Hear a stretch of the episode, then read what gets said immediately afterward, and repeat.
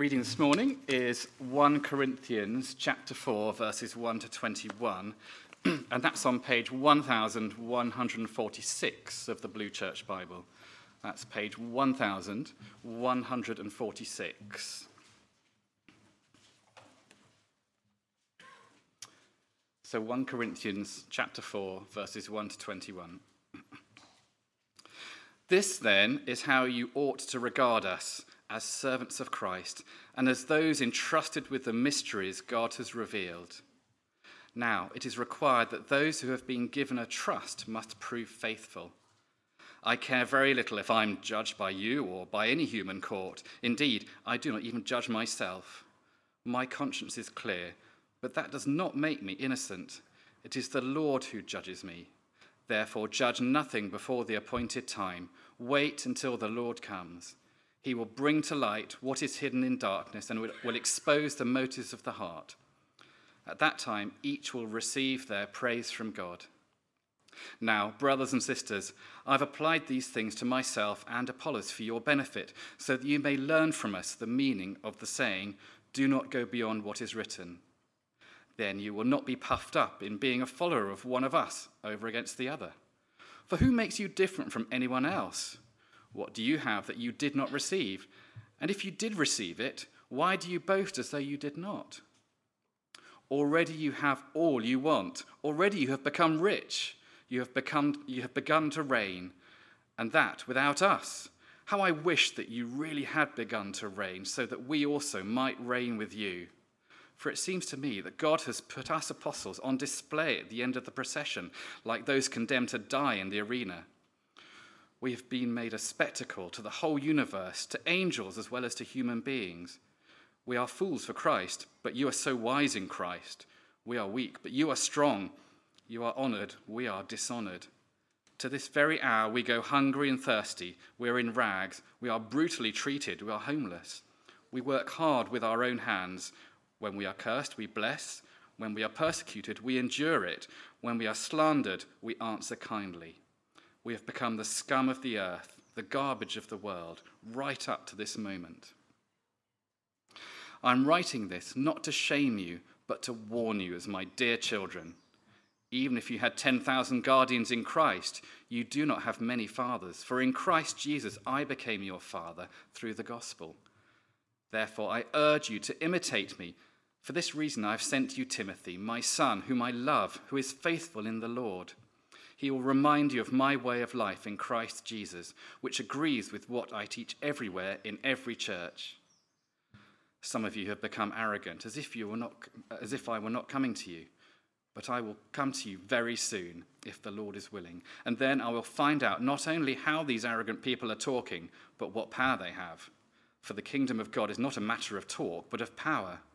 What do you prefer? Shall I come to you with a rod of discipline, or shall I come in love and with a gentle spirit? This is the word of the Lord.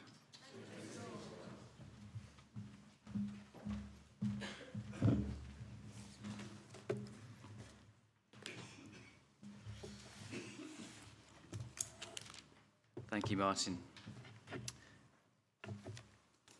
Running out of space. Let's pray. Oh, Father, having heard your word read, please now apply it deeply to our lives. Amen. Amen.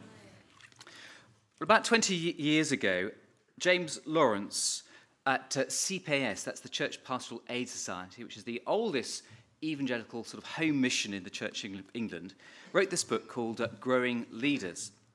And uh, he was also designing a, a leadership course at the time. He says this in the introduction. One of the chief characteristics of healthy, growing churches is leadership. It isn't the only mark of a healthy church, but it is a vital one. Leaders shape the church for good or bad. It's not that Christian leadership is an end in itself, or that good leadership will definitely lead to church growth. But leadership is a key factor in the spread of the gospel. Models of leadership, church and evangelism, that have worked well in the past are under question, and many are rethinking such models in order to engage with a rapidly changing world. And over recent years and even recent months, we've seen a number of leadership casualties both in the United States and here in the UK, based often on models of church leadership which are beginning to look a bit outdated and flawed. And we need, says Lawrence, to grow more leaders, and we need more growing leaders, those who are growing in their sense of calling, in their Christ like character, in their competence. And every church needs to ask itself how is it doing that, and how will it do that? We cannot grow the church here in Chesham without growing our own leaders. And dare I say that there is real potential here at Emmanuel to do that in a way which not just bless Emmanuel, uh, but the whole parish. Be wonderful. I mean, one of the things I think I see is, is uh, a strong clergy team, but actually, uh, in terms of lay leadership, there's real opportunities to grow and develop. Growing leaders lies at the heart of our Bible reading this morning. The church in Corinth has a number of people who are in leadership positions who seem to be rather fond of themselves. They are, are described in our reading as boastful and arrogant, people who use their wealth and education to influence others to their way of thinking. And their doctrine had gone awry. They believed that they had already received all the riches of the kingdom of heaven here on earth, that wealth, health, and happiness was theirs to enjoy here and now not something to look forward to in heaven. That the Christian life was one of continuous victory over sickness and sin. These were leaders who weren't growing in their leadership, but rather bringing the thinking of the world into the life of the church, who were adding to the gospel in ways that didn't match up to everyday experience, certainly not Paul's own experience of the Christian life. And in response, the Apostle Paul highlights two characteristics of his ministry, which he urges the Corinthian Christians to value and their leaders to copy if their leaders are to grow into genuine Christian leaders. I urge you, says Paul, to imitate me. If you want to know what authentic Christian leadership looks like, look at me, says the apostle. Look at my life and my example. Just as you might want to become a great dancer, you might try and copy Anton du Beke or a great footballer. You might, dare I say, want to copy Harry Kane or whoever your favourite footballer is. So Paul says, imitate me, copy me, grow to be like me. I can show you how it is done. So let's look at these two characteristics of a genuine Christian leader that Paul points the church in Corinth and all Christians everywhere to.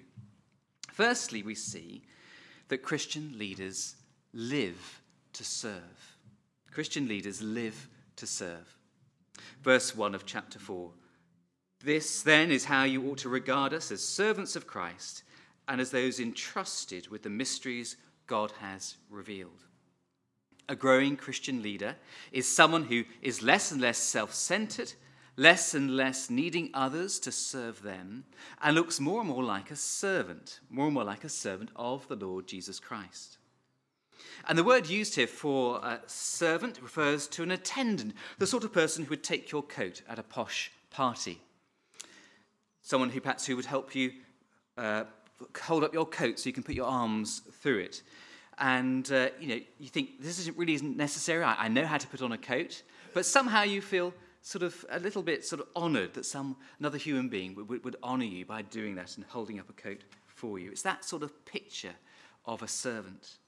We also have in our mind the picture of a trustee, a charity trustee, or, or a bank manager, in whom has been entrusted something very valuable. Christian leaders, says Paul, have a responsibility to hand on intact to others what God has revealed in the life, death, and resurrection of Jesus Christ. Those are the mysteries of God that he has revealed. So their job is not to be original, it is to be proved faithful.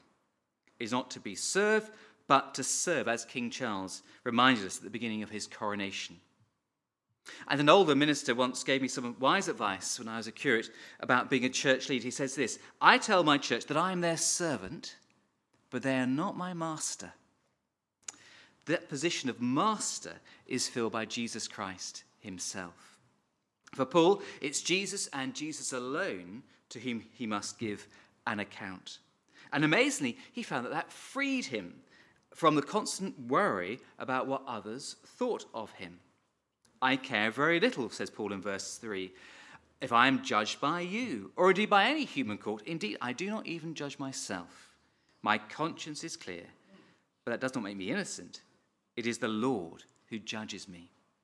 So Paul lived for an audience of one and encourages us, his readers, to do the same.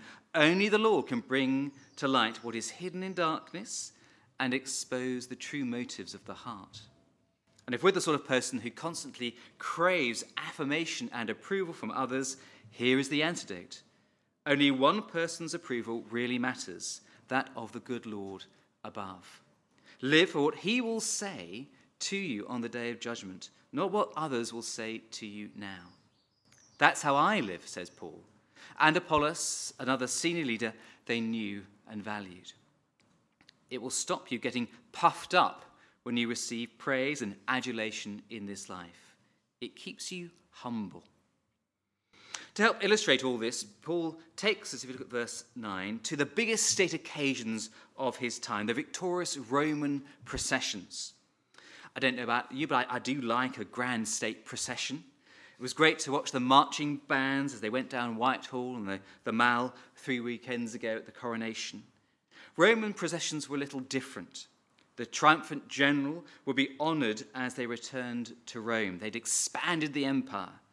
And the general would ride through the streets with a gold uh, laurel wreath on their head, a purple toga embroidered with gold, his face sometimes painted red to make him look more godlike. And his troops would go before him unarmed. Uh, looted treasures would be pulled along in carts. Captive soldiers and their families would shuffle along in their chains many heading for death in the Colosseum in the next great show. That's us, says Paul, there at the end of the procession, in the position of least importance, condemned to die in the arena. It's quite a picture, isn't it? When we're thinking of authentic Christian leadership, we're not to think of those held in high regard in society, who have uh, ranks of honor, lords and ladies. We're to think of the lowest of the low, we're to think of the scum of the earth. One thing I'm doing with, with, with Liz as she, she recovers is walk round Lowndes Park uh, every day. And I've noticed there's a lot of scum in the pond.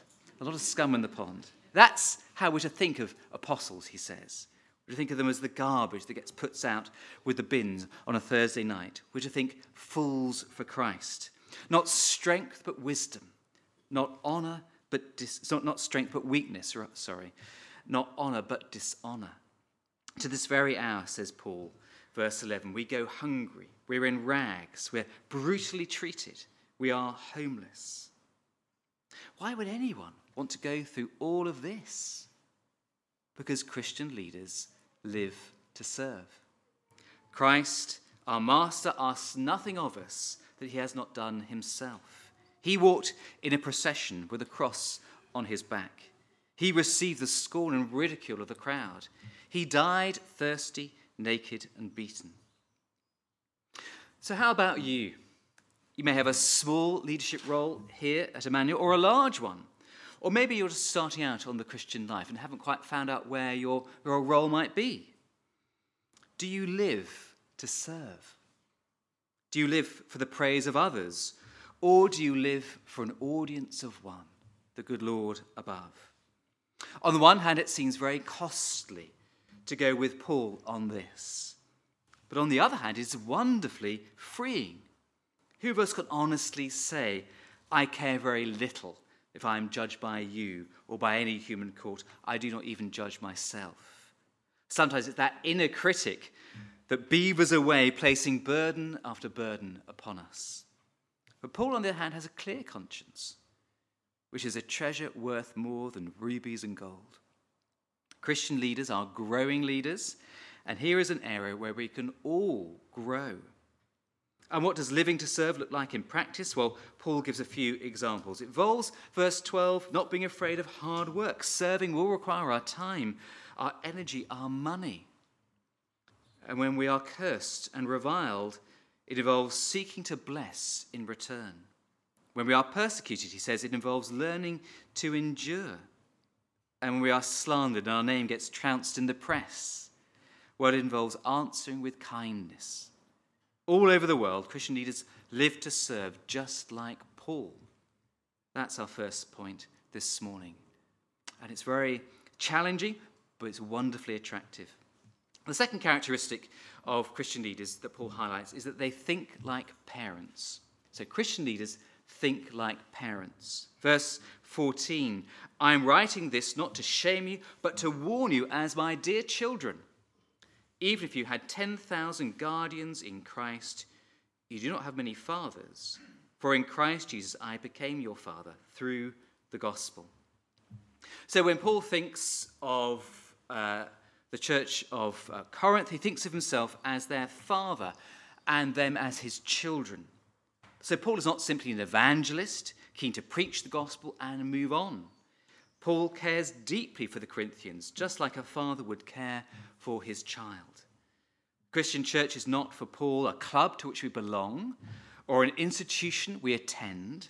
It is a family, the very family of God. Paul became the Corinthians Christians' father through the gospel, he says. It's as he preached the saving message of Christ that many come to put their faith in Jesus as their Lord and Saviour. Some were Jews, many were Greeks, but he saw them all as his spiritual children. We don't know if Paul had any children of his own, and many today, I suppose, that, that's a hard burden to share, to, isn't it, to, to bear in our lives. But he did have hundreds of spiritual sons and daughters, and he cared for them deeply. Like any parent, he wants his children to learn what he has learned, and he urges them to imitate his way of life. To do that, he sends them Timothy, another one of the sons that he, he loves. Timothy is there to remind them what their father the faith has taught them, which is just the same as he's taught every other church. Paul, you see, thinks like a parent. He wants to nurture and develop the Corinthians' faith. He sets the example for the Corinthians to follow. Imitate me, he says. He can't be there with them in person, but he hopes to be with them soon. So he's sending them the next best thing, Timothy, who will model what Paul models to them. But Paul has heard some worrying things.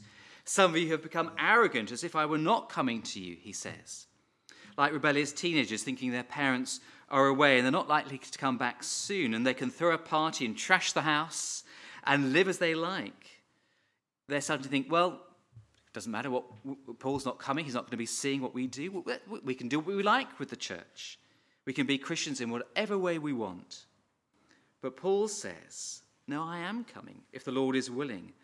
And when I come, well, what will it be? Will it be with a rod of discipline or a loving, gentle spirit?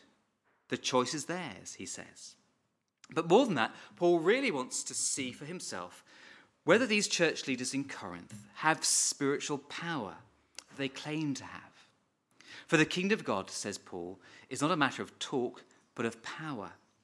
And that's really interesting because when it comes to power, what Paul has in mind is not the miracles, he says, that the Jews uh, sought, nor the ability to move a crowd with a, a well crafted talk that the Greeks valued, but actually the power that Jesus showed when he laid out his life in obedience to the will of God.